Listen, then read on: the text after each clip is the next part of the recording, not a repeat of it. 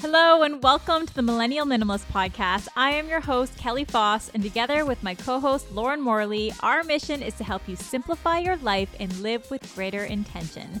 Together, let's live more with less. Hi, everyone. Today, we are exploring the underlying reasons why we clutter our lives and how we can find ways to avoid overbuying and let go. This conversation is a short clip from one of our most popular and important episodes to date, episode 158, where I speak with best-selling author and the founder of Los Angeles' leading decluttering firm, dClutterfy, the wonderful Tracy McCubbin, to help you discover the root of your clutter problems. In Tracy's first book, Making Space Clutter Free, the last book on decluttering you'll ever need, she shares how clutter stems from emotional clutter blocks, which she defines as the mind traps that we can get stuck in when we find it difficult to let go of our things. And in her latest writing, Make Space for Happiness How to Stop Attracting Clutter and Start Magnetizing the Life You Want, Tracy goes a layer deeper by observing our emotional clutter magnets, which she describes as when we buy things in an attempt to fill our emotional needs. You'll be challenged to think about the emotional clutter blocks or magnets in your life and be motivated to adopt the habits you need to let go and build a clutter free life. Be inspired to start making space for more happiness. You said that seeing our stuff is the first step to eliminate it.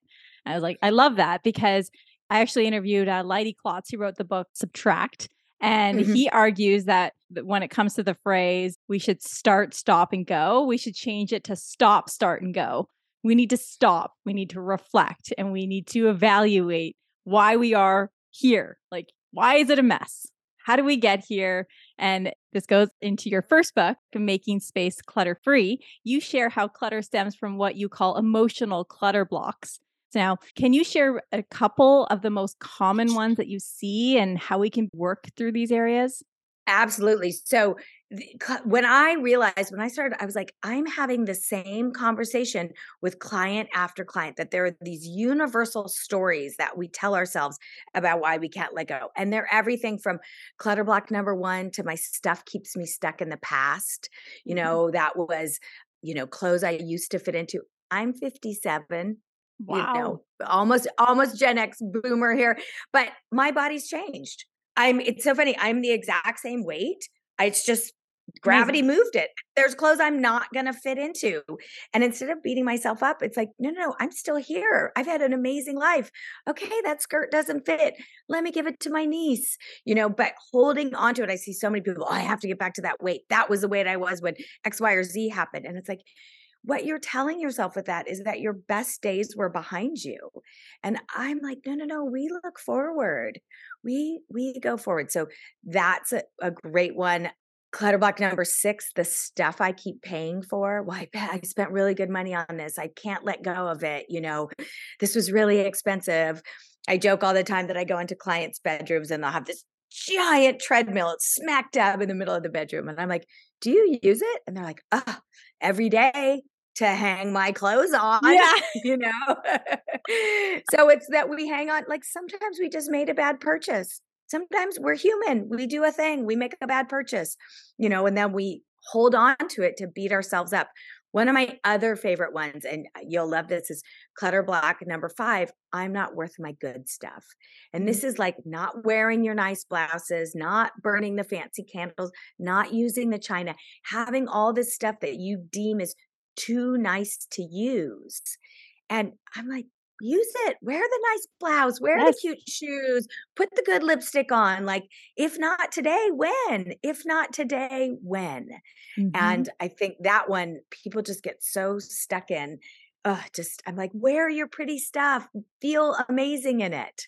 Mm-hmm. That actually was my favorite quote growing up. If not now, when? Right. If not now, when? Yeah. If not now, when? You yeah. know, and I, I think I did a little thing on Instagram that was so cute, like the kind of height of the lockdown.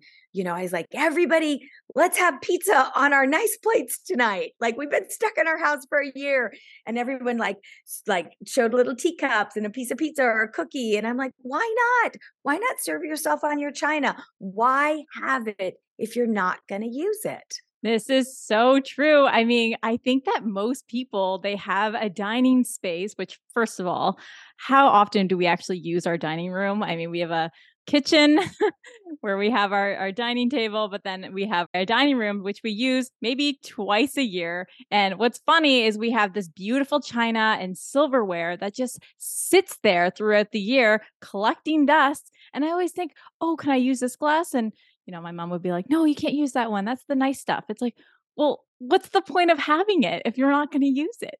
Exactly. I had two girlfriends over for dinner uh, two weeks ago, and we hadn't seen each other in like seven or eight years. So it was a big reunion. A friend came in from the UK, and you know, I just made a roast chicken and a salad. And but I brought out my, you know, the nice china I inherited from my mom, and they were like, why are you and i'm like because this is special i haven't seen you we haven't been in a room together in seven years like okay you know this is so nice. And they're like, but aren't you afraid it's good? I'm like, and then it breaks. Yeah. Who cares? Like, it does, like, what are, and I think that, you know, we, and I think this is very interesting for millennials to understand that mm-hmm.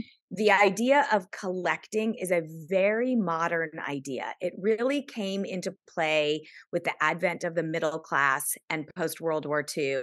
And so people were showing, oh, look, I make a good living. I have money. I'm going to collect this stuff. So I'm going to buy Lladró and I'm going to buy Hummels and I'm going to buy objects just to show that I can buy them. Mm-hmm. And so, what I want to flip the conversation is you have all these beautiful things, use them. Maybe they break. Okay. You mm-hmm. know, like enjoy them, enjoy that. If not today, when? Yes, I love this mentality that you share in. I think that a lot of people in the, the baby boomer generation, they they learn to collect all these items and save all these items and uh, Gen Y, arguably millennials, myself, we learn to, oh, we don't really need that stuff. And then Gen Z, they're like, we don't want it. Yeah. oh, no. I can't tell you how many of my boomer clients are so mad. Like they're angry. They're like, my son's daughter in law doesn't want my china. I'm like, okay. She's like, yeah. she has to take it. I'm like, no, she doesn't. like, you know what I mean? And that, and then also I think that millennials and Gen Y and Gen Z are, you know, they're starting to see that like they're seeing all this stuff in the thrift stores. They're seeing it all in the consignment stores. And they're like, oh, but if I take it, I'm just, it's, it's just, there's so much of it. Like, why is it so special? Because it's actually not. Like, if anybody's tried to shop old China, it's not that expensive. Like mm-hmm. you can mm-hmm. find it. And so I think we're realizing like, oh, this is has a life and where does it go after this? I, I love that's one of the things that I love about the generations below me. Like the thrift store shopping and the buying secondhand and like, do I really need it? And, you know, it, it's so funny because I feel like boomers sort of say, oh, well, you know, the kids today, everything's so disposable. And I'm like, actually, I don't think so. I think it's more that they just don't collect in the same yeah. way it's an interesting cycle, but it's it's good to see that that is changing, right? We're we're letting go a lot more. We're learning to let go, which is great. And and in this this first book, I mean, so in response to making space clutter free, you talk about how after the release in 2019, everyone was getting excited. They started decluttering, especially during the pandemic. And you helped so many people during the pandemic. But you realized in that process that people that were decluttering were still overbuying, which inspired your latest book, Make Space for Happiness. And you go a layer deeper by sharing that there are seven emotional clutter magnets. So again, there's seven emotional clutter blocks and now seven emotional clutter magnets, which you describe as when we buy excess things in an attempt to feel our emotional goals like true connection, big love, confidence, and purpose. Now, of these seven emotional clutter magnets, what would you say is the most common magnet that causes us to buy what we don't need? Or what feeling are we seeking the most? Yeah, I think I would probably have to say strong self confidence that we're buying things to feel better about ourselves. I mean, look, I'm a woman, I'm a woman in menopause. It feels like everything I buy has the word anti aging stamped on it. Like this little bottle, this look, and I love skincare. I love taking care of my skin. I, you know, I love all of it, but nothing if they had figured out the magic potion we would have it wouldn't be for sale on instagram for 29.99 you know we yeah. would know about it and you look at a woman like Sharon Stone. You know, I see her on Instagram not wearing makeup and you know, she's probably had some stuff done, but she hasn't mm-hmm. gone to an extreme and she's not afraid like she's 62. She's like this idea that we have to stop aging and look like we were 30 it's just such a bill of goods that's sold to women. And you know and i so i think that that idea of magnetizing our self-confidence through the stuff we buy it, it doesn't stick with you. It just it's that's not where your confidence comes from. Your confidence comes from what good are you doing in the world? How are you helping your community? How are you being better for the planet that's where you get self-confidence. You want to feel good about yourself? Go once a week to your elderly neighbors and take their trash cans out like mm-hmm. that will make you feel better than any neck cream in the world. Um, so that's a big one that i see. The other one that i see a lot is true connection that we mistake buying and shopping for truly we either use it to avoid it we're feeling lonely so we go sh- online shopping we you know we retail therapy we go shopping with a friend you know that we've kind of put this idea that shopping makes us feel better which it does because we get a little dopamine hit but the mm-hmm. dopamine hit doesn't last. So we're like, oh, I got to buy more. And it's like, and then you're buying more, and then you're buying more. And then, like online shopping, you get the dopamine hit when you bu- put in the cart, when you buy it, when the package shows up. And you just get in this cycle of acquiring to try and feel better. And it doesn't work. Hmm. Hmm. I mean, that you you point out two things. One thing it may you made me think about is how yes, we're constantly being told by marketing messages that we're not good enough, and even at I'm almost 36, I am being told you need all of these creams. You're getting old. You need anti aging. You know, I even go into a store. They're they're referring me to all the anti aging products, and I'm like, my goodness, if I, yeah. could, I could fall down this rabbit hole if I choose to, but thank goodness I'm more mindful and realizing that most of that stuff is the inside out, anyways. Just wear sunscreen. We interviewed a dermatologist recently, but it's interesting because it's those emotional fears like okay i want to feel beautiful. You know i don't have this confidence. It's like i want to buy all these products that will make me beautiful when really you got to find that in other ways and something else you pointed out in your book which i found fascinating is i think that a lot of people who overbuy or buy things for brand names and whatnot they're going out there because maybe they're lonely and they want to interact with the retail salesperson. There are people yeah. who overbuy just to have that connection because they don't have a lot of people in their lives. So like, oh, I'll go buy more things from you because you you make me feel special when I do that. So that's absolutely. And the you know, and the other side of that same coin, Kelly, is this uh, social media marketing that you're like, oh, my friend on social media. Well, they're not your friend. You just what are they? There's a word for it where they're your social parasocial bestie. That's a oh, word. Parasocial bestie. So that you become so familiar with someone on social media that you think that you're friends.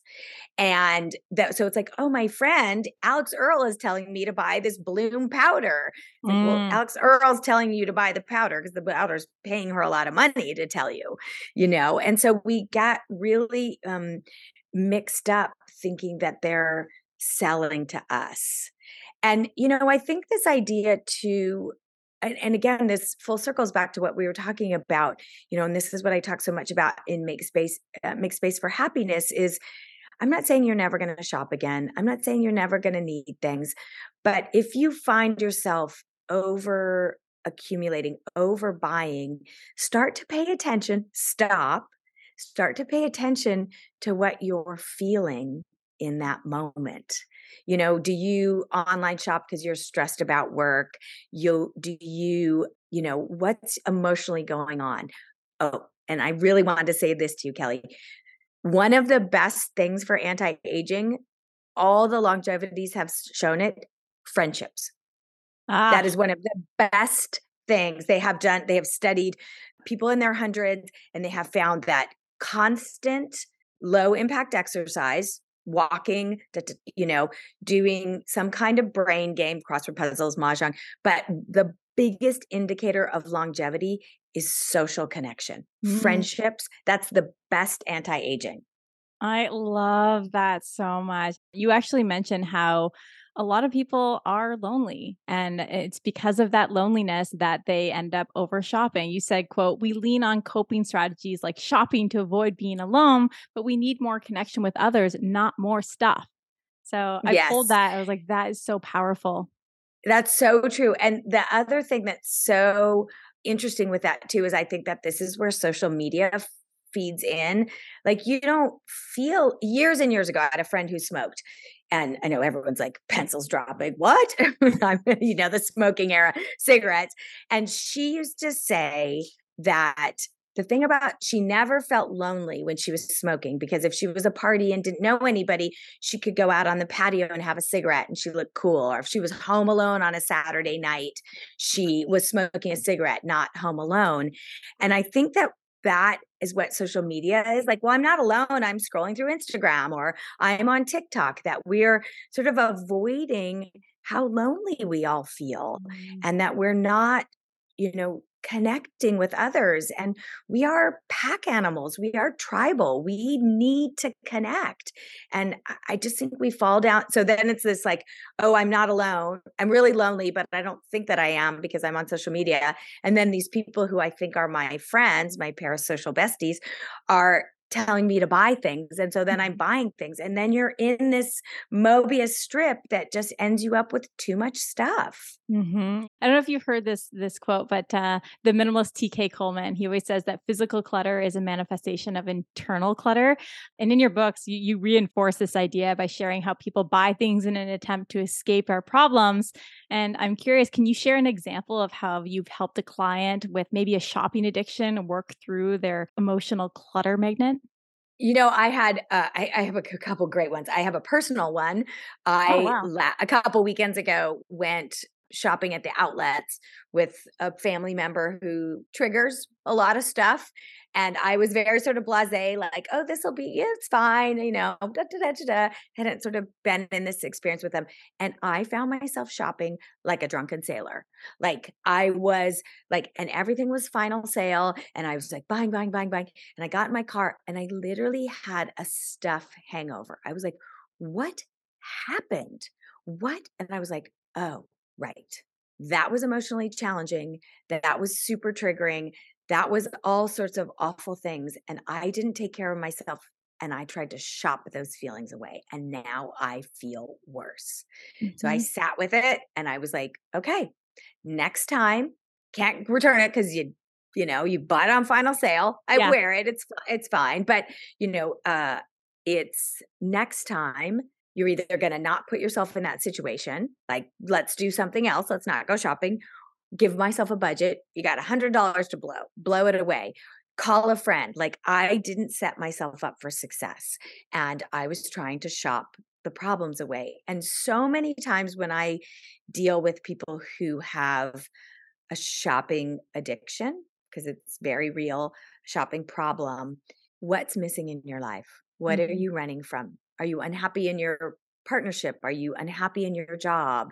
You know, I had this woman and it's such a visual, and we will all relate to this. She was in a super stressful job, and she said every day after work, she would go to you know, like a discount, like Marshalls or, you know, one of those, I don't know if you have them in Canada, but, yeah, we do. you know, one of those discount, yeah, one of those discount stores. And she was like, and she said, you know, and I would just, the like click, click, click, click, click of the hangers, like would, would calm me down because I knew I was going to find a bargain and I was going to treat myself. And then when I went to her house, she had a whole room that was full of Marshall's bags with the clothes still in them. Like she never ended up even wearing them. Wow. She just the process of of shopping made her feel better for a little bit. And mm-hmm. I, I, mean, you know, it was I don't know five thousand dollars, ten thousand dollars, like some some large sum of money yep. that she never wore that we just ended up donating. And I was like, okay, but we can do this. I can take this away. But until we talk about what you're going to replace mm-hmm. that behavior with, it's going to happen again. Like, you know, can you go to the gym after work? Can you, you know, volunteer and read at a library? Like, it's what you've got to replace that behavior and you've got to figure out what drove you there. Because if we just declutter and don't talk about it, you're just going to buy it all over again. gosh. And so you asked her, what are your interests? What are the other things that you can do to keep busy instead? I mean, again, that feeling that we get when we buy stuff is so fleeting. It does not so, last. 17 it, seconds. I think Matt, I think I think it the studies have shown 17 to 20 seconds. That's so short. That's so short. And then you see your credit yeah. card bill and you're like, oh my mm-hmm. gosh, what am I doing? yeah, exactly. And I think it's also, but I think it's you said something interesting. It's it's even a little bit deeper than what can you do to keep busy. It's also what's not fulfilling. So for this mm-hmm. woman, her work wasn't fulfilling. And you know, she made a good salary. And I was like, well, maybe your purpose you know, which we try and magnetize through buying stuff, maybe your purpose, your work is just your work. And maybe you can find your purpose in volunteering, being of service. Like maybe your purpose doesn't, you know, for a lot of people, their purpose doesn't come from their work, but we all need a purpose. So where do you look to find that? Eh, I mean, what I love about your your book is that you share so many stories, and I'm always excited for the next story that you're going to share. You've you've I mean, you've been doing this for 15 years. You're an endless yeah. book, but you do share one that really stuck with me. It was one about someone who had lost their dance studio. I think it was over the pandemic, and they placed a lot of their self worth on that studio that they owned. And when they didn't have it, they started resorting to buying all these skincare products because they're like, okay, well, my value is my beauty. And so I need to keep youthful. And wow, like that hit me because uh, in my previous life, I used to be a model and so i i'm so happy that i transitioned from those experiences at the age of 24 because uh, yeah. i didn't want that to be my value come in my mid 30s and 40s and that's really hard for someone because you're you're thinking okay that's my value then i need to do everything i can to stay youthful and that's unhealthy right so it's super unhealthy i mean she you know she was so lost and over shopping and you know it was like and, and i don't want to say it was a simple solution but I was like, why are you not teaching a dance class in the park like mm-hmm. everybody else? It's the it's LA. And it's like, she was like, oh. And she just mm-hmm. started teaching what she loved. And, you know, I just heard from her recently, like she's getting ready to rent another state. You can always reinvent yourself. I have this sto- another client who I think at the time she was 80 or 85 and she was she was like in the era of Mad Men, the advertising agencies.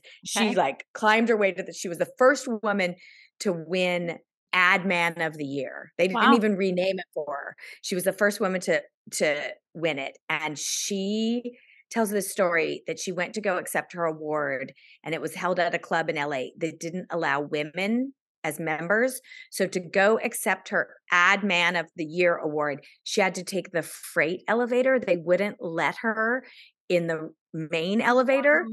So she went up in the freight elevator and there was like a trash cans in the way and she was like i held my head high and i walked into my ball gown and i was like i don't i'm in this room no matter what.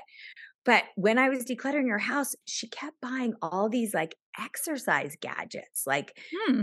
just and i was like you know yes of course you want to stay fit and she wanted to keep healthy but it was like an oh and she's like oh i just i gotta get my weight down. I gotta you know it's just like all the conversations were about her physical appearance and i was like there's this whole part of your like your whole part of your life that you're not taking in like you're so obsessed with how you look and not mm-hmm. staying healthy and we really unpack that and she started volunteering at the like the local better business bureau sba like a business organization to mentor young women who are starting their own business and i was like there you go. Yes. There you go. Like take your life experience and give it back to someone. That is going to make you feel so much better than a thigh master. and at the end of the day, we're not using that thought. She she probably wasn't using that anyways, right? We have no, all this. She was going to exercise class at the senior center. She wasn't even using it. That was oh, they were all new in boxes. Yeah, I always say people are going to see you as more beautiful, anyways, when you've done all these things and you have all these stories to share and you have this beautiful energy about you. That is the most beautiful thing. Who cares about a few wrinkles? Like you, that means that you've lived, you've had experiences. And that's something that I really, really love to push. Kelly, I do, I want to, I always tell people, how do you feel standing naked in an empty room? Yeah, that's a challenge. Like, Like, how do you feel standing naked in an empty room? How do you feel about yourself? How do you feel about your life? How do you feel about the choices you've made? How do you feel standing naked in an empty room? Yeah, I, I'm. I hope our listeners are trying to answer that question. I, I, you know what? I always say that when I'm talking about I value people who have lived and have gone through hardship and have mm, taken risks in their life. I really do.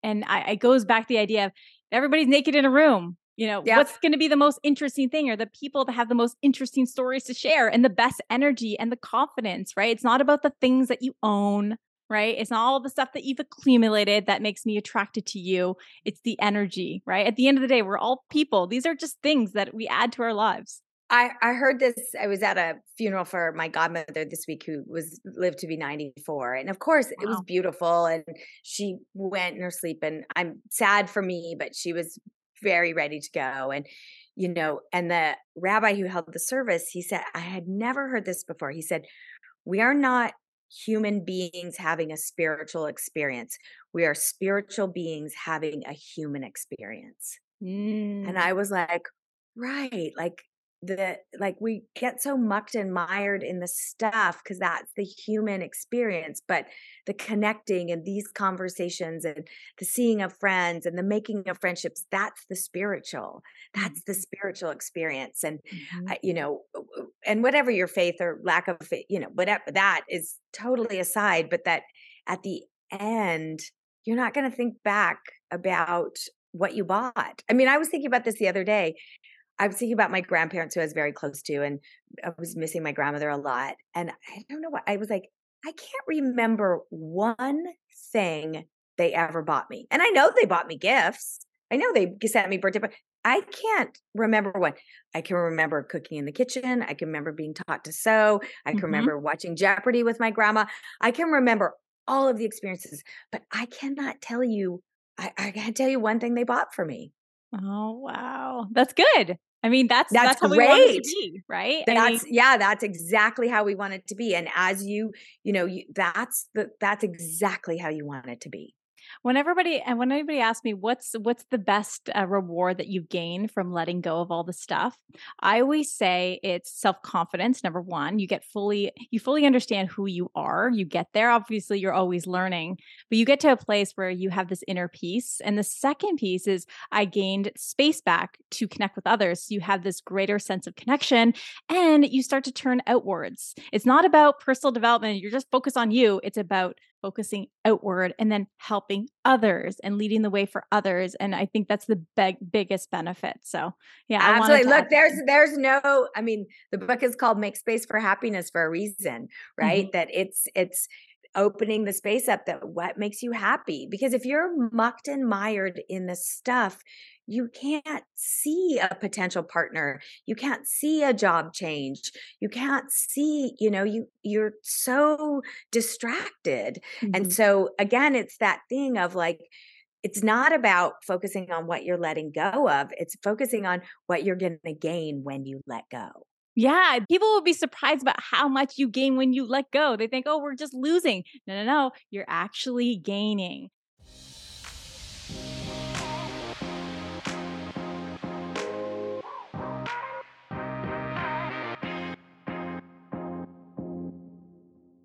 Thank you for listening. That was my conversation with the insightful and energetic Tracy McCubbin. And if you enjoyed this short snippet, you can check out the full conversation in episode 158, where Tracy and I speak further about practical steps you can take to solve your clutter problems.